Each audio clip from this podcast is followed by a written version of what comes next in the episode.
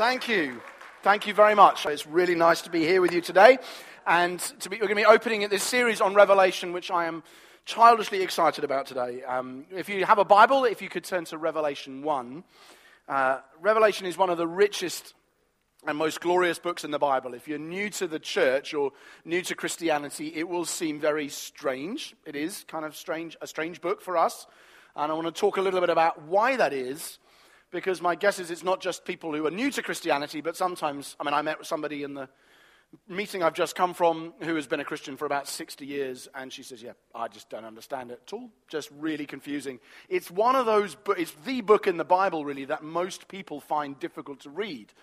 And so, as a way of introducing not just this message, but the series as a whole, I wanted to talk a bit about that before we read from Revelation 1, a little bit to talk about why it's difficult to read this book and how we can hopefully find a way through that. And many of the difficulties we have, if you've ever tried to read Revelation and been baffled by it, many of the difficulties you have probably stem from the fact that the kind of writing it is, is a kind of writing that we don't use anymore and no one has for about 1800 years. So we are very unfamiliar with the kind of text that this is. It's called an apocalypse. Jewish people around the turn of the millennia were very into it. They wrote a number of apocalypses, a couple hundred years before this through to soon after it. This kind of document was very popular. But since then, apart from people who were reading ancient ones like this, nobody's written them and no one reads them. So they're very hard for us to access because the kind of writing is completely unique. Trying to illustrate the point. The novel, right? We've all, most of us read a novel at some point, and if we haven't, we know what they are. Novels are pretty much unique to the last 300 years. If you were to give a novel to somebody in 1300, give a novel to William Shakespeare or Geoffrey Chaucer or Julius Caesar, they would not understand what it was. Because that's not how people wrote fictional stories. If you wanted to tell a fictional story in the medieval world, the ancient world, you would write a play or an epic poem, but you wouldn't write prose. So, novels, if you gave a novel to Julius Caesar, he would assume it was a true account. You just wouldn't have a category for what you're telling him it is, which is a made up story that's told as if it's a true story. That's just not something many cultures have done. And we're used to novels, so we find them very easy to read. But you could imagine giving that to someone who'd never seen one, they would not be able to figure it out. Right? More contemporary example. Have you ever taken someone who's got no exposure to British culture to the pantomime? Oh my goodness, I, I feel as someone who's had a fair bit of exposure to British culture, 40 years worth, I go to the pantomime and I find it a cross cultural experience. It is the most bizarre, isn't it? On the face of it, what on earth are they doing? Why is he dressed as her and why is she dressed as him? And why are they all wearing lipstick? Who the heck's buttons? Why are we talking back to the characters? All this stuff. If you were to take say, uh, if I took a Russian friend who's never been to the UK to a pantomime, I don't think they would have any way of accessing what on earth was going on. And that, in a way, is what happens to us when we read Revelation. We are approaching a kind of text that simply does not exist in our culture, and that makes it really hard to read. So, for instance, it's full of symbols, the meanings of which have to be figured out to make any sense of what's going on, and you have to be very careful not to read those symbols as if they are referring to literal realities, because they're not intended to be read that way at all. And that makes some of us a little nervous. Because we think we want to read things literally, but actually, you're supposed to read text in the way the text's meant to be read. And if the text is meant to be read with lots of symbolic language, you have to make sure you do read them as a symbol rather than as a literal thing. Or else, as you'll see later in the book, when you find a flying locust scorpion in sort of running around the earth stinging people, if you don't know what that's a symbol for, you will probably wake up sweating in the night thinking, are they coming today? Is it now? No, it's just a very, you've got to be quite careful not to read it as if it's a kind of writing you are familiar with.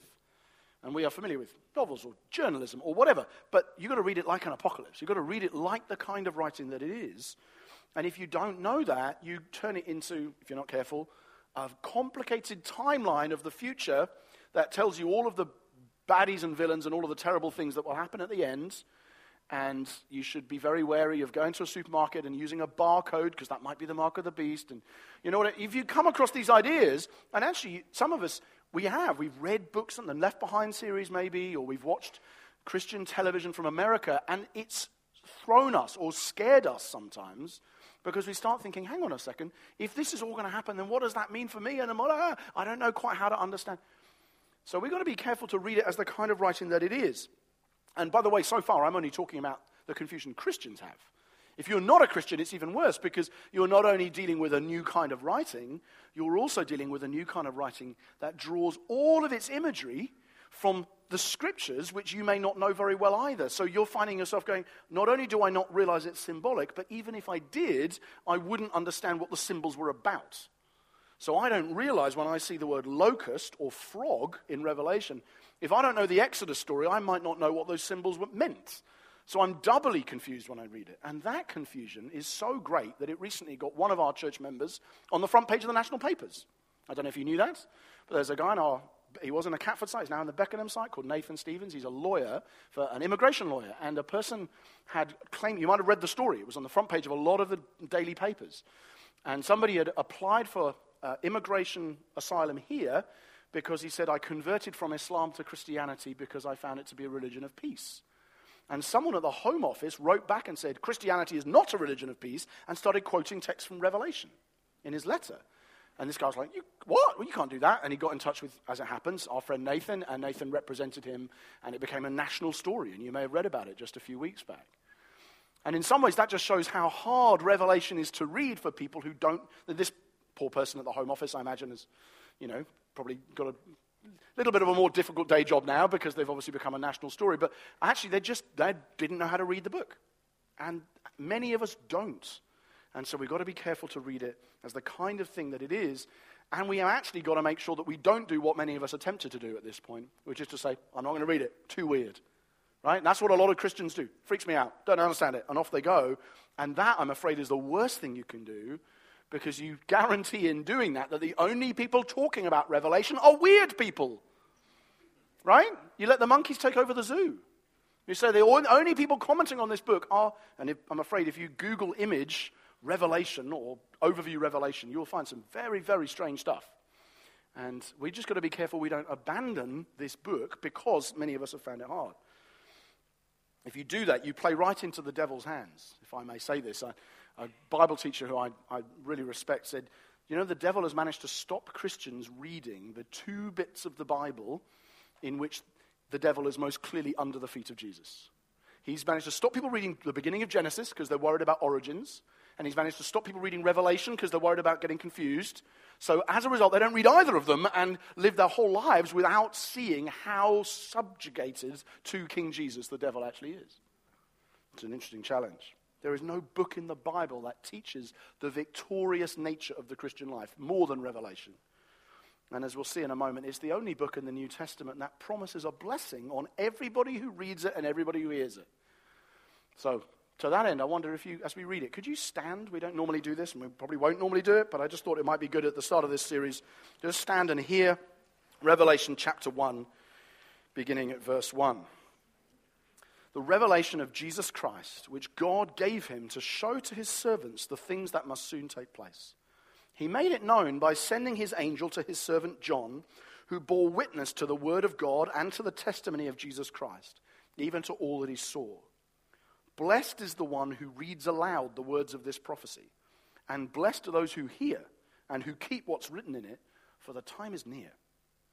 John, to the seven churches that are in Asia, grace to you and peace from him who is and who was and who is to come, and from the seven spirits who are before his throne, and from Jesus Christ, the faithful witness, the firstborn of the dead, and the ruler of kings on earth to him who loves us and has freed us from our sins by his blood and made us a kingdom, priests to God to his God and Father, to him be glory and dominion forever and ever. Amen.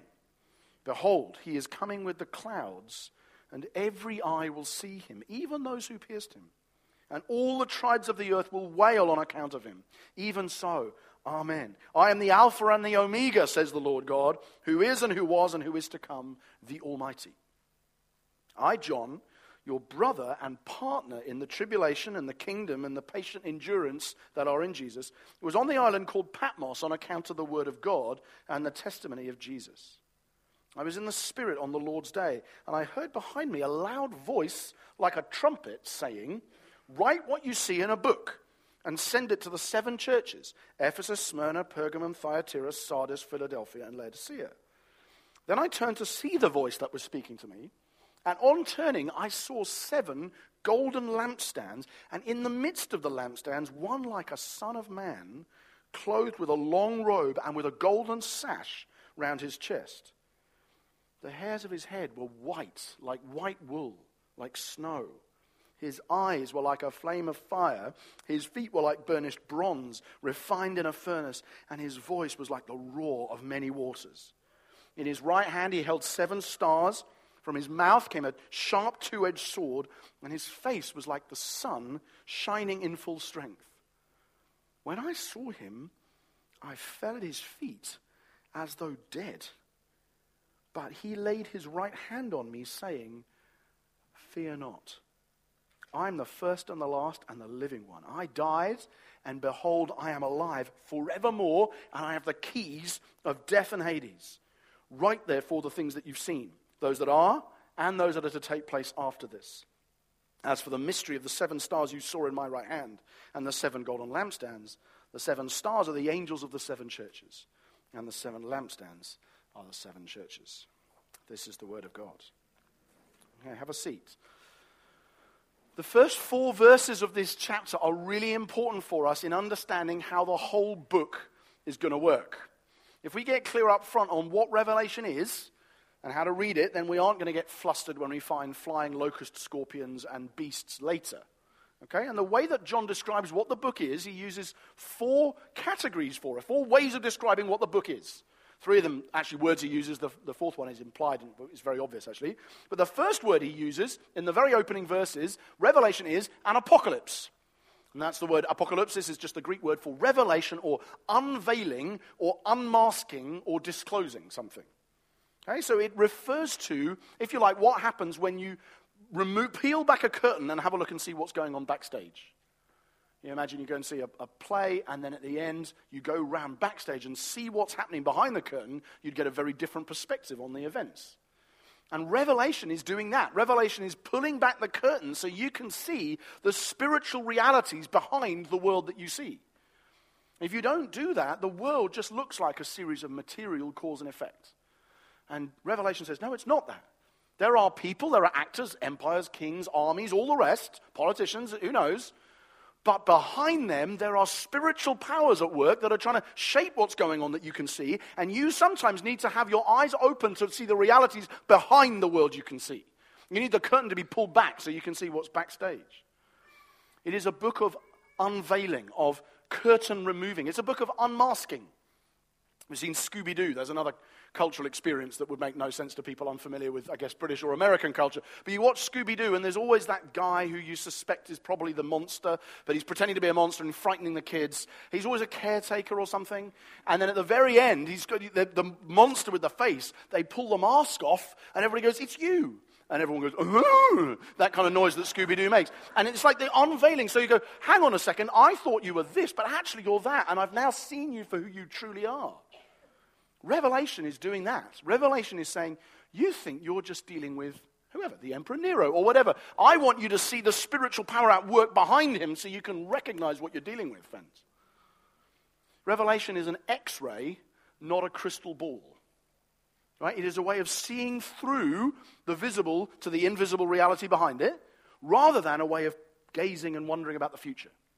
It does predict some future events, but that's not the main reason this book is there.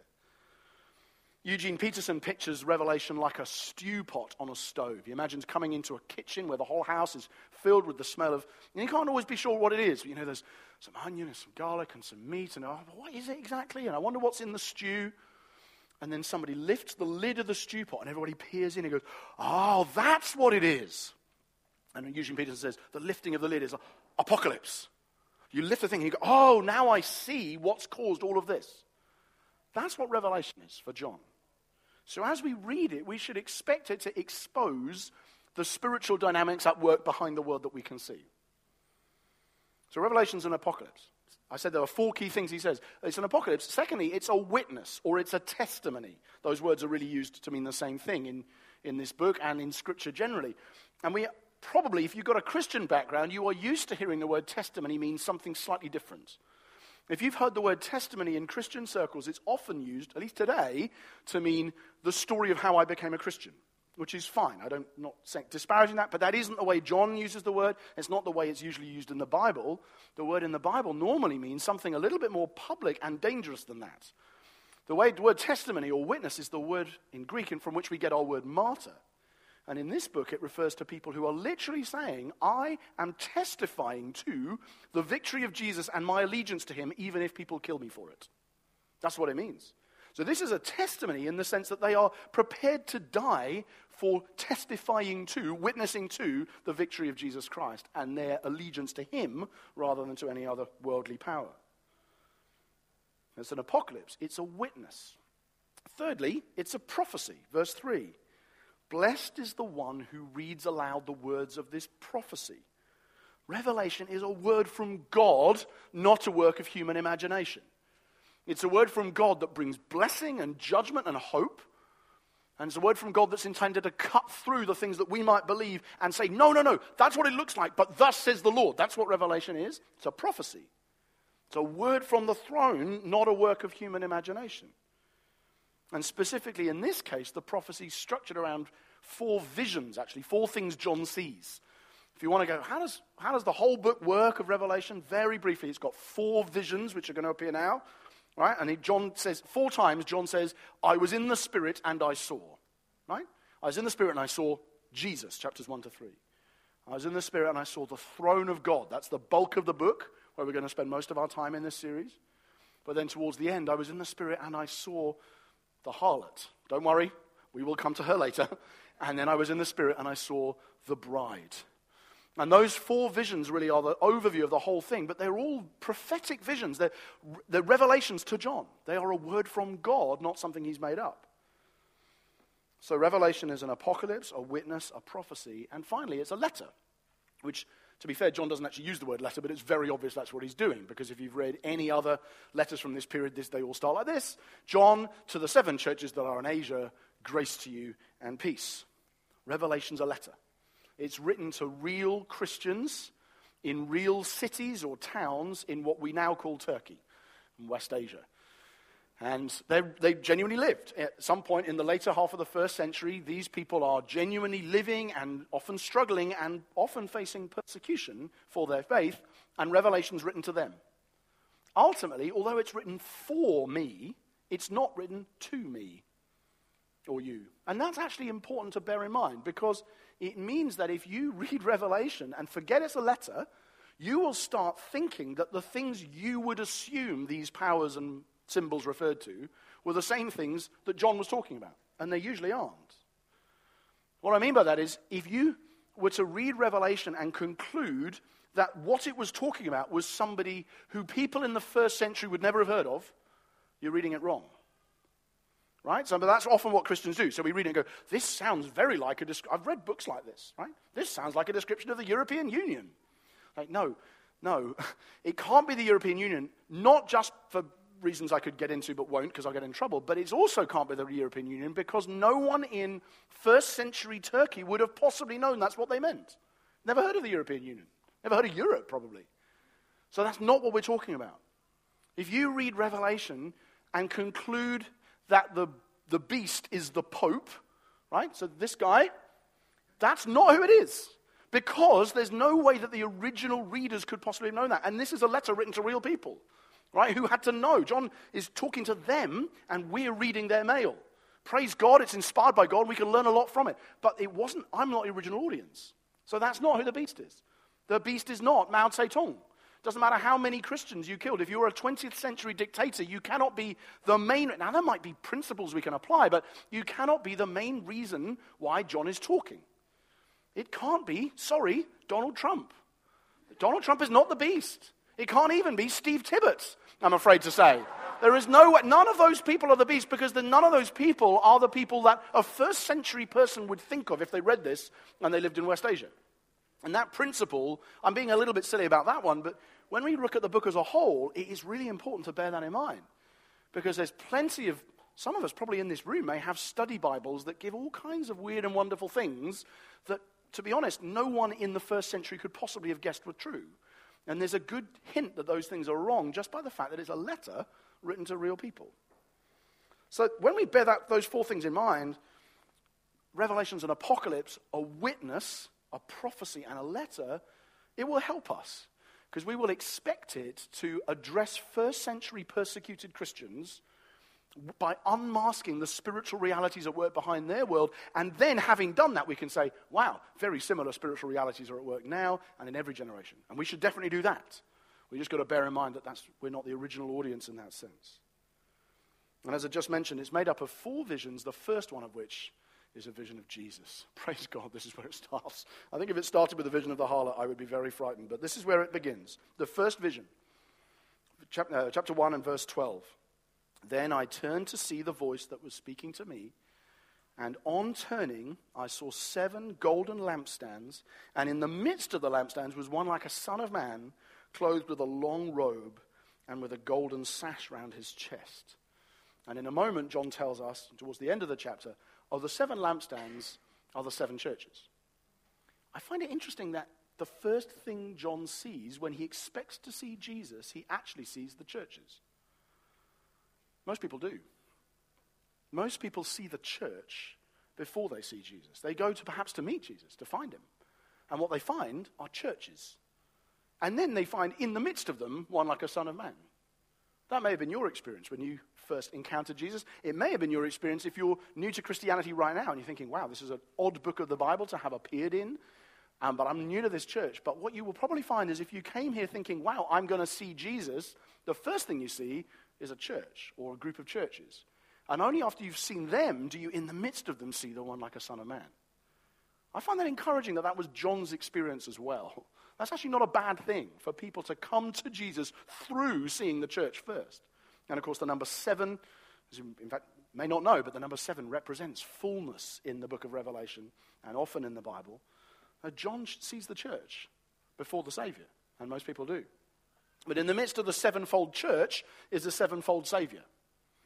Right? We hear him described in seven ways. We get seven features of his body described, if you like hair, eyes, feet, voice, hand, mouth, face, one after another. John goes, duh, duh, duh. and you'll, by the way, there are a lot of sevens in this book. So if you've got a fear of the number seven, this will be a struggle for you for the next few weeks. But he's going to see the seven different features of Jesus. Effectively, John's eyes pan from his head down to his feet and then back up again to his face. And he's going to tell you what those seven are, and each one of them is filled with biblical symbolism to try and communicate the splendor of the risen Lord Jesus. Verse 14, he says, The hairs of his head were white, like white wool, like snow. And white in Revelation is a very significant color. White is a color in Revelation which means the coming together of all of the colors into one. It's a color, it's a color of fullness. It's a color of, in that, in, actually in Revelation's terms, purity.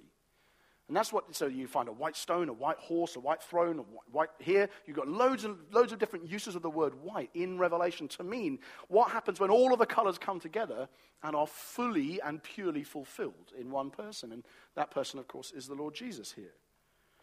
And in Daniel, which is, this is drawn from the, the book of Daniel. If you know, you might know the book of Daniel anyway, but you might know the song Blessing and Honor we often sing here, uh, which quotes from that story that there is an ancient of days who's got hair white like wool and like snow.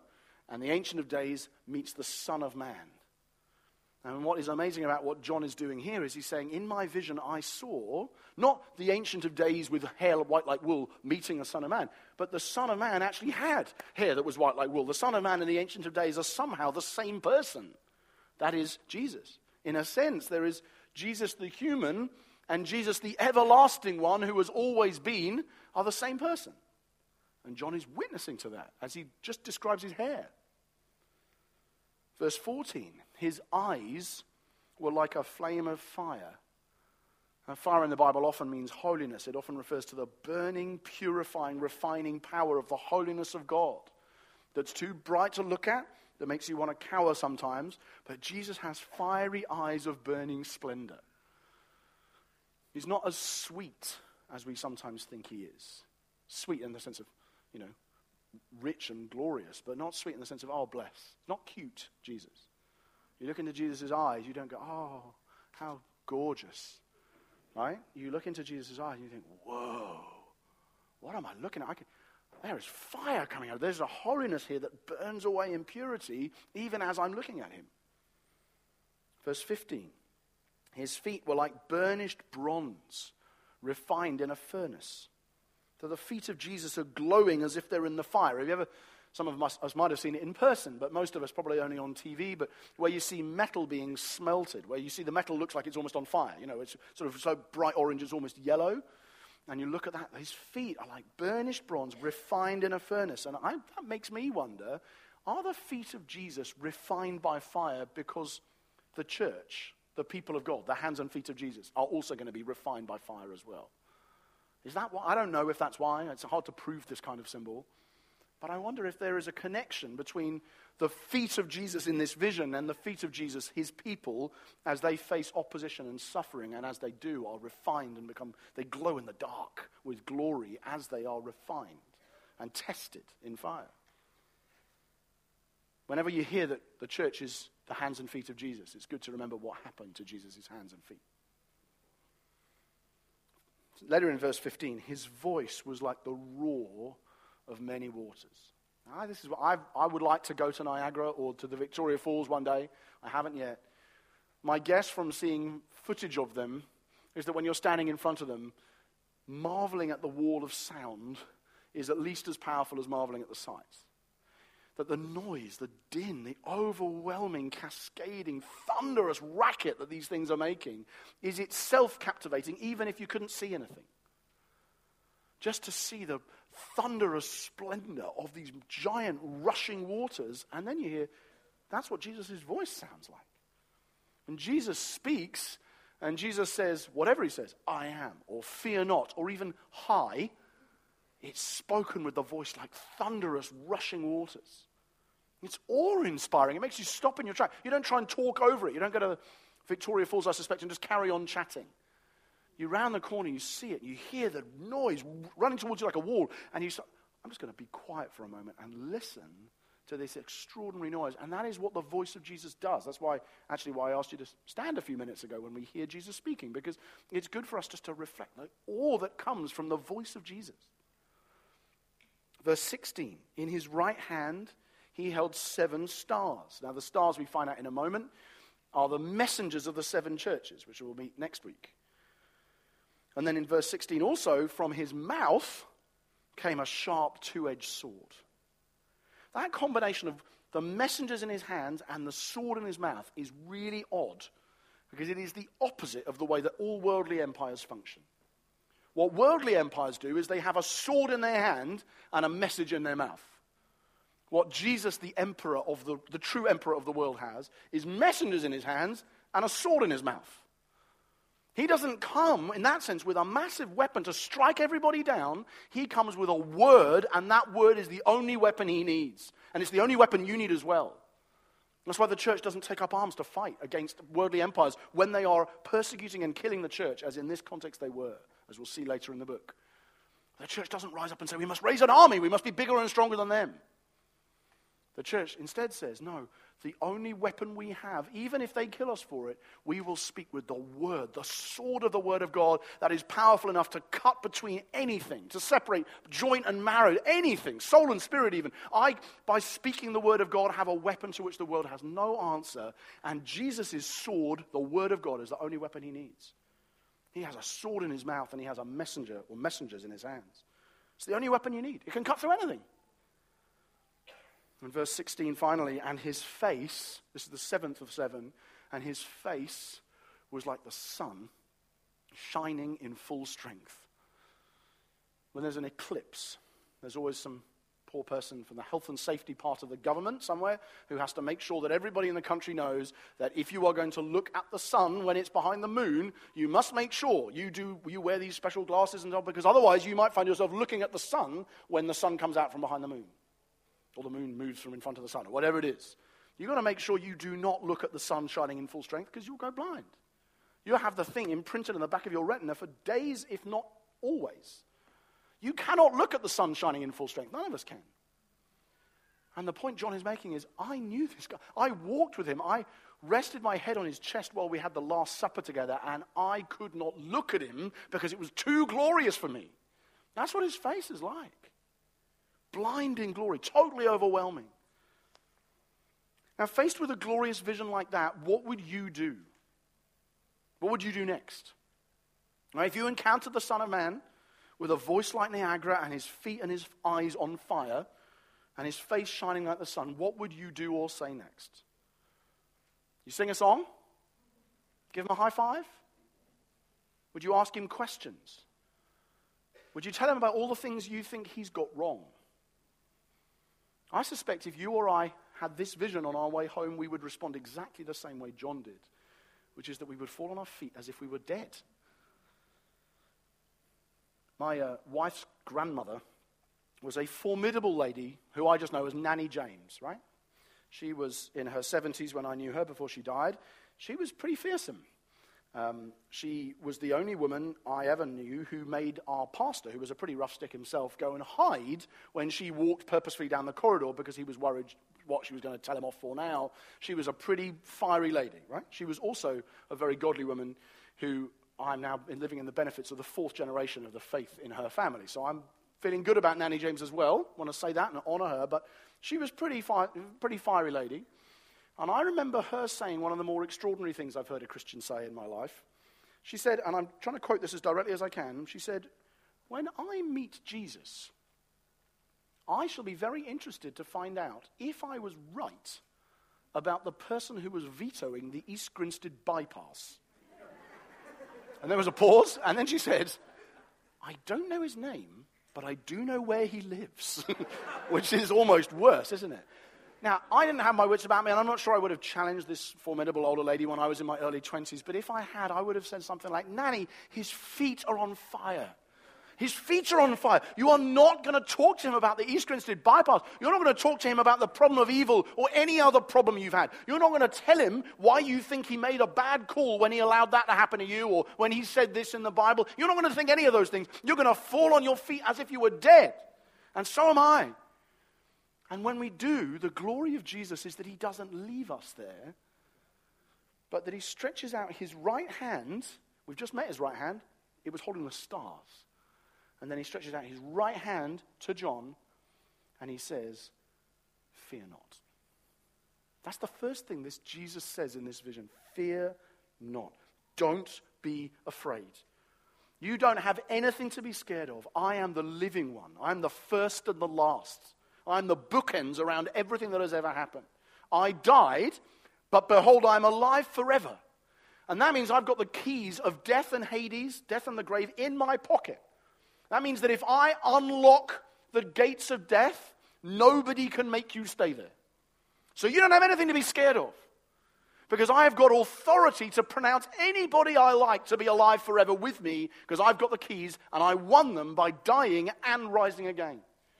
So you don't have anything to be scared of because the only weapon anyone could throw against you ultimately is to kill you, and I've got the keys. So I am alive forever, and you have nothing to fear.